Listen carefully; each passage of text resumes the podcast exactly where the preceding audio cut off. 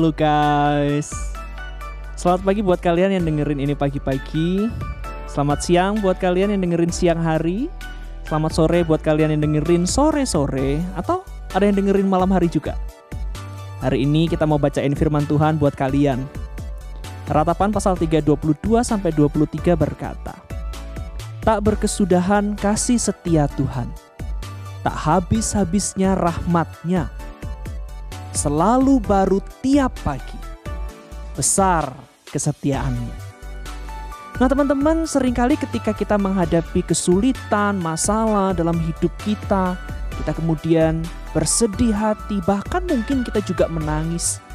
Kita menjadi sulit untuk mengeluarkan energi positif dalam diri kita, atau juga bahkan bermasmur bagi Tuhan. Mana mungkin dong kita mengalami kesusahan, terus kemudian kita tetap bisa bermasmur buat Tuhan. Nah teman-teman, firman Tuhan yang kita baca hari ini, ratapan 3, 22 sampai 23, itu adalah ratapan dari seorang nabi, Nabi Yeremia. Kenapa dia meratap? Kenapa dia berduka cita? Pada waktu itu teman-teman, Yeremia melihat kehancuran atas bangsanya, bangsa Yehuda.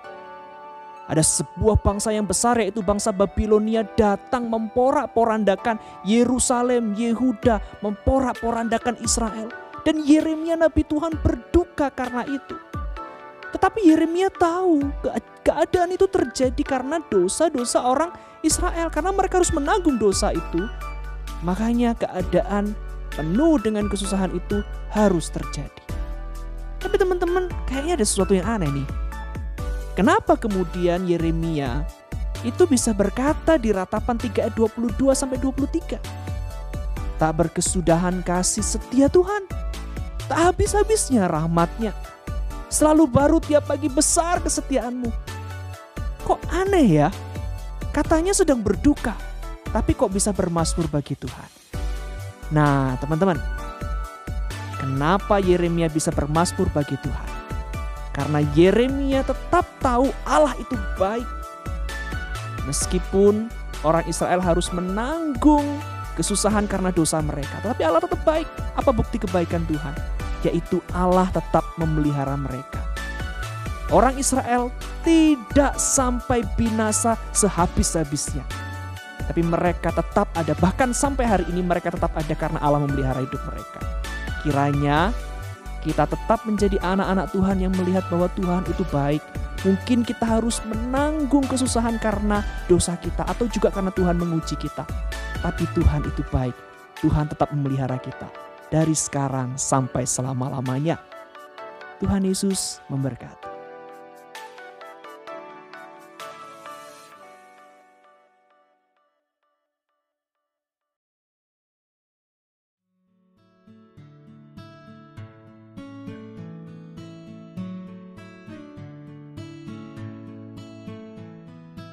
Hai guys, gimana kabarnya nih hari ini?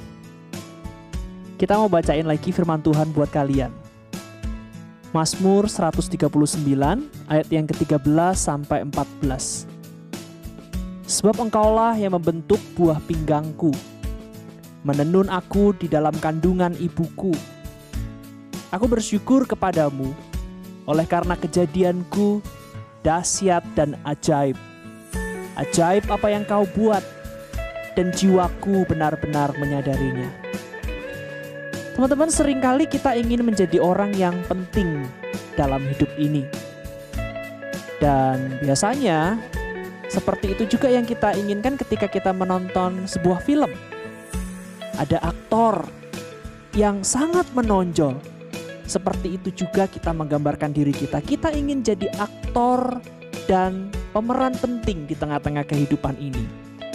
Ada banyak sekali orang yang kemudian menjadi kecewa karena ngerasa orang lain lebih hebat, lebih pandai, lebih menarik daripada dirinya. Jadi kayak seolah-olah dia itu nggak istimewa. Dia bukan orang yang penting di tengah-tengah kehidupan ini. Nah teman-teman, aku pengen ngajak kita untuk kita melihat bahwa Tuhan itu memandang kita istimewa. Tuhan punya rencana dan rancangan yang indah dalam hidup kita. Bayangin teman-teman, Mazmur 139 ayat 13 sampai 14 itu menunjukkan kenyataan kehidupan kita loh. kita ada di dalam kandungan ibu kita dan dilahirkan di tengah dunia ini itu adalah rancangan dari Tuhan. Tuhan tentunya punya maksud dan tujuan yang spesial buat kita. Makanya, jangan bandingkan diri kita dengan orang lain ya. Memang kita tidak bisa seperti orang lain. Seperti mereka yang lebih pandai, lebih menarik, lebih segala sesuatunya daripada kita. Tapi Tuhan menciptakan kita istimewa. Hidup bagi Tuhan, hiduplah bagi kemuliaan nama Tuhan. Itu yang harus kita jalani di tengah-tengah kehidupan ini. Kiranya Tuhan memberkati kita semua. Amin.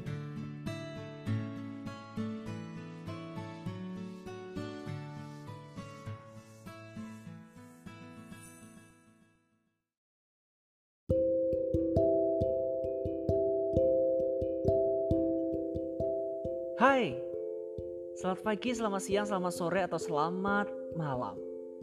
Kembali saya menyapa teman-teman semua yang mendengar seri renungan hari ini di Bible for Daily Life. Firman Tuhan hari ini akan saya bacakan dari Roma pasal 12 ayat yang kedua. Firman Tuhan berbunyi, Janganlah kamu menjadi serupa dengan dunia ini, tetapi berubahlah oleh pembaharuan budimu, sehingga kamu dapat membedakan manakah kehendak Allah, apa yang baik, yang berkenan kepada Allah, dan yang sempurna. Kawan, menurut kalian apa jadinya jika seseorang terlalu nyaman di satu tempat?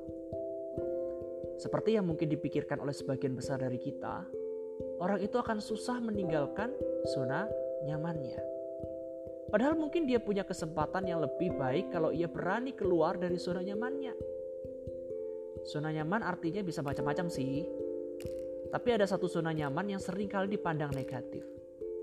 Zona nyaman itu berupa hidup dalam dosa dan tidak melakukan kehendak Allah. Ada loh orang yang sudah terlalu enak hidup dalam dosa sehingga nggak mau ninggalin itu. Ada juga orang yang sudah terlalu enak ikutin cara hidup dunia sehingga nggak berani keluar dari zona nyamannya itu untuk hidup lebih baik seperti yang Tuhan mau. Ada juga orang yang terlalu asik mikirin dirinya sendiri sehingga ogah-ogahan kalau diminta melayani Tuhan. Hmm, kalian ada di antara salah satunya nggak nih? Kalau ada, yang mana? Teman-teman firman Tuhan yang kita baca hari ini menasihati kita agar kita tidak menjadi seperti dunia. Tetapi berubah menurut pembaharuan budi kita. Dalam bahasa kita sehari-hari kita dinasihatkan untuk yuk hidup buat Tuhan.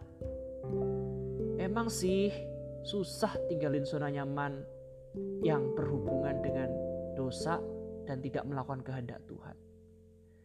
Kita bisa nggak punya teman, kita bisa dianggap nggak keren, kita bisa dianggap aneh, kita akan merasa susah banget. Tapi percayalah teman-teman, itu adalah hal yang sungguh sangat layak untuk diperjuangkan keluar dari zona nyaman untuk melakukan apa yang benar-benar Tuhan mau, tentu Tuhan pasti akan berkati hidup kita. So, yuk keluar dari zona nyaman kita.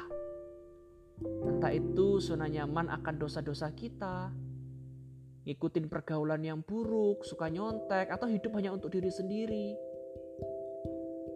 Yuk kita keluar dan masuk ke zonanya Tuhan. Zona yang membuat kita akan diberkati. Karena hidup kita berjalan seturut kehendak Tuhan. Terima kasih sudah mendengarkan renungan hari ini. Tuhan Yesus memberkati.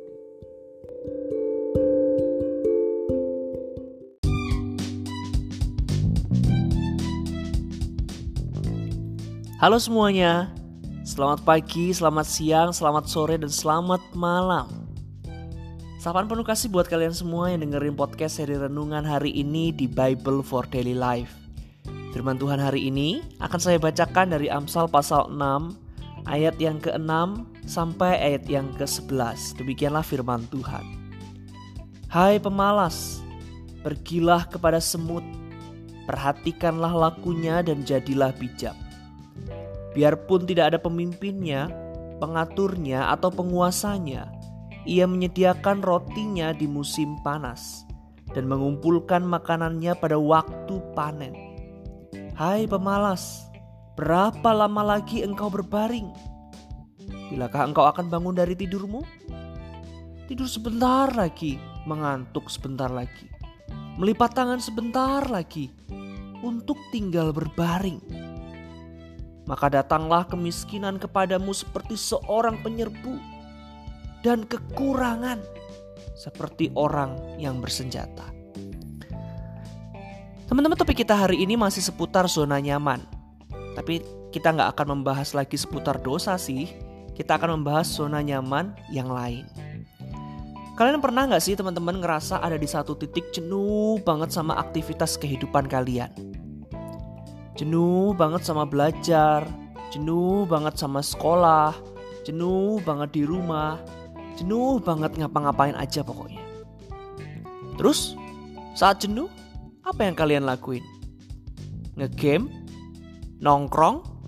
Nonton film? Ngedrakor sampai tidur gak semalam-malaman? Duh, posting time banget gak sih?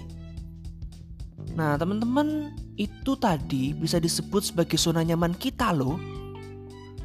Males. Ya males. Bisa jadi menjadi salah satu zona paling nyaman di kehidupan sehari-hari kita. Nah teman-teman kayaknya kita harus ngerti deh. Males bisa menjadi sesuatu yang sangat berbahaya dalam kehidupan kita. Males itu wujud kalau kita nggak komitmen, kalau kita nggak disiplin, kalau kita nggak konsisten. Bayangin aja, seharusnya kalau kita bisa lebih rajin lagi, kita bisa dapat nilai yang bagus. Kalau kita bisa lebih rajin lagi, kita bisa naik ke level yang lebih tinggi, level up. Kalau kita bisa lebih rajin lagi, orang-orang sekitar kita bisa melihat hasil yang baik dari hidup kita, dari apa yang kita lakukan. Tapi karena hati kita dikuasai oleh rasa males, akhirnya banyak sekali aktivitas yang kita lakuin gak produktif. Bukan hal-hal yang produktif, bukan hal-hal yang membangun dan bisa jadi kita malah justru terikat, terpuruk terlalu dalam karena kita sudah terlanjur melakukan aktivitas kita yang malas banget untuk membuat kita melakukan hal yang lebih produktif dan akhirnya justru memimpin kita kepada kegagalan. Nah, teman-teman firman Tuhan sudah memberitahu kepada kita. Kita harus belajar dari semut, sekalipun binatang yang sangat kecil. Tapi mereka tahu kalau mereka tidak rajin bekerja, rajin mencari makan, mereka akan kesulitan di musim-musim tertentu. Karena itu, kita yang adalah manusia, sebetulnya kita tahu sih, malas adalah sesuatu yang berbahaya, tapi Tuhan tahu bahwa kita kadangkala gagal dan lemah di sisi itu. Makanya Tuhan minta kita untuk kita belajar dari yang lain. Belajar dari semut. Semut yang rajin, semut yang tangkas, semut yang tahu bahwa mereka perlu disiplin komitmen untuk mengumpulkan makanan supaya di musim dingin mereka tetap memiliki makanan. Nah, teman-teman, apakah kalian lagi bergumul di zona nyaman kalian dari hal kemalasan? Kalau iya, yuk bangun. Yuk buat plan lagi. Yuk jalani hari-hari kita dengan lebih baik. Bangunkan dirimu, tambah semangatmu, pimpin hatimu untuk meraih apa yang ingin kamu raih. Kamu pasti bisa bersama dengan Tuhan, bersama dengan firman Tuhan. Tuhan pasti akan tolong kamu menjadi lebih baik. Semoga kita bisa keluar dari kemalasan kita ya. Terima kasih sudah dengarkan renungan hari ini. Tuhan memberkati.